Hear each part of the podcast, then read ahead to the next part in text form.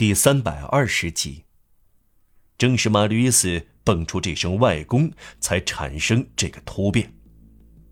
马吕斯慌乱地望着他，吉尔诺曼先生变幻不定的脸表现出难以置信的、不可言喻的和蔼。老祖宗让位于外公，呵，得，说吧，把你的风流轶事说给我听，讲详细点全告诉我。见鬼，年轻人真够蠢的。外公，马吕斯又说。老人整张脸焕发出难以形容的光彩。好，这就对了，叫我外公。你回头看吧。在这种粗鲁中，如今却有着那么善良、和蔼、坦率、慈爱。马吕伊斯从泄气突然转到有希望，感到晕头转向和陶醉。他坐在桌旁。烛光显出他的衣衫破烂，吉尔诺曼老爹吃惊地打量着。好吧，外公，马吕伊斯说。啊，吉尔诺曼先生打断说：“你确实一文不名，你穿的像个小偷。”他在抽屉里搜索，拿起一个钱包放在桌上，拿着，这是一百路易，去买一顶帽子吧，外公。玛丽·与斯继续说：“我的好外公，您哪知道我多么爱他？您想象不出，我第一次看到他时是在卢森堡公园。他常去那里。开始我没有怎么注意，然后我不知道事情是怎么发生的。我坠入情网，哦，把我弄得多么痛苦啊！现在我终于天天见到他，在他家里，他的父亲不知道。您想，他们要走了，我们每天晚上在花园里见面。”他的父亲想把他带到英国去，于是我想，我去见外公，把事情告诉他。我先会发疯、死掉、得病，我会投水，我非得娶她，因为我会发疯。这就是全部事实。我认为没有忘记什么。他住在普吕美街，花园有扇铁栅门，是在残老军人院那边。吉尔诺曼老爹春风满面的坐在马吕伊斯旁边。他一面倾听马吕伊斯讲话，一面玩味他的声调，同时吸了一大撮鼻烟。听到“普吕美街”这个词组，他停止吸鼻烟，让其余的烟沫洒在膝上。普吕美街，你说普吕美街？是啊，那边不是有一个军营吗？哎，对，正是。你的表侄泰奥多尔对我谈起过。枪骑兵军官，一个小姑娘，我的好朋友，一个小姑娘，当然是的。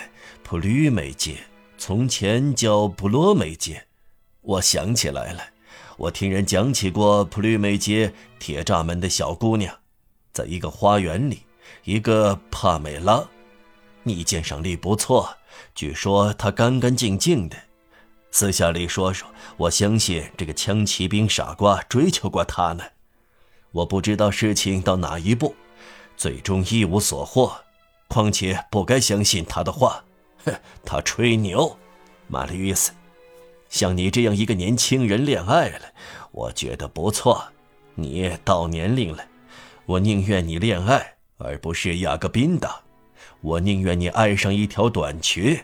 见鬼！哪怕二十条短裙，也不要爱上德罗伯斯比尔先生。至于我，我对自己实事求是，说到无裤裆，我从来只爱女人。漂亮姑娘就是漂亮姑娘。见鬼！对此没有异议。至于那个小姑娘，她瞒过爸爸接待你，这是正常的。我也有过类似的经历，不止一次。你知道怎么办吗？不要操之过急，不要闹出事来，不要订婚，去见带绶带的区长先生。干脆要做机灵的小伙子，要保持清醒。世人呐，要一划而过，不要结婚。你会感到外公说到底是个老好人，在旧桌子的抽屉里有几桶路易，对他说。外公就是了，外公说：“这很简单嘛，青春要来到，老年要度过。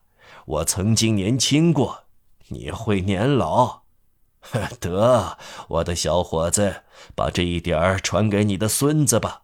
这是两百匹斯托尔，去乐吧，小子。再好没有，事情应该这样过去，绝不要结婚，这不碍事。你明白我的话吗？”玛丽于此呆若木鸡，说不出一句话来，只是摇头。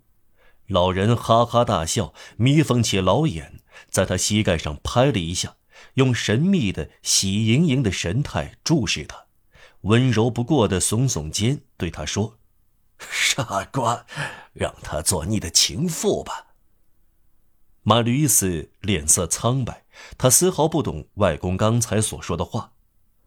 波洛美街。帕美拉、军营、枪骑兵，啰啰嗦嗦一大篇话，像幻影一样从玛丽·约斯眼前掠过。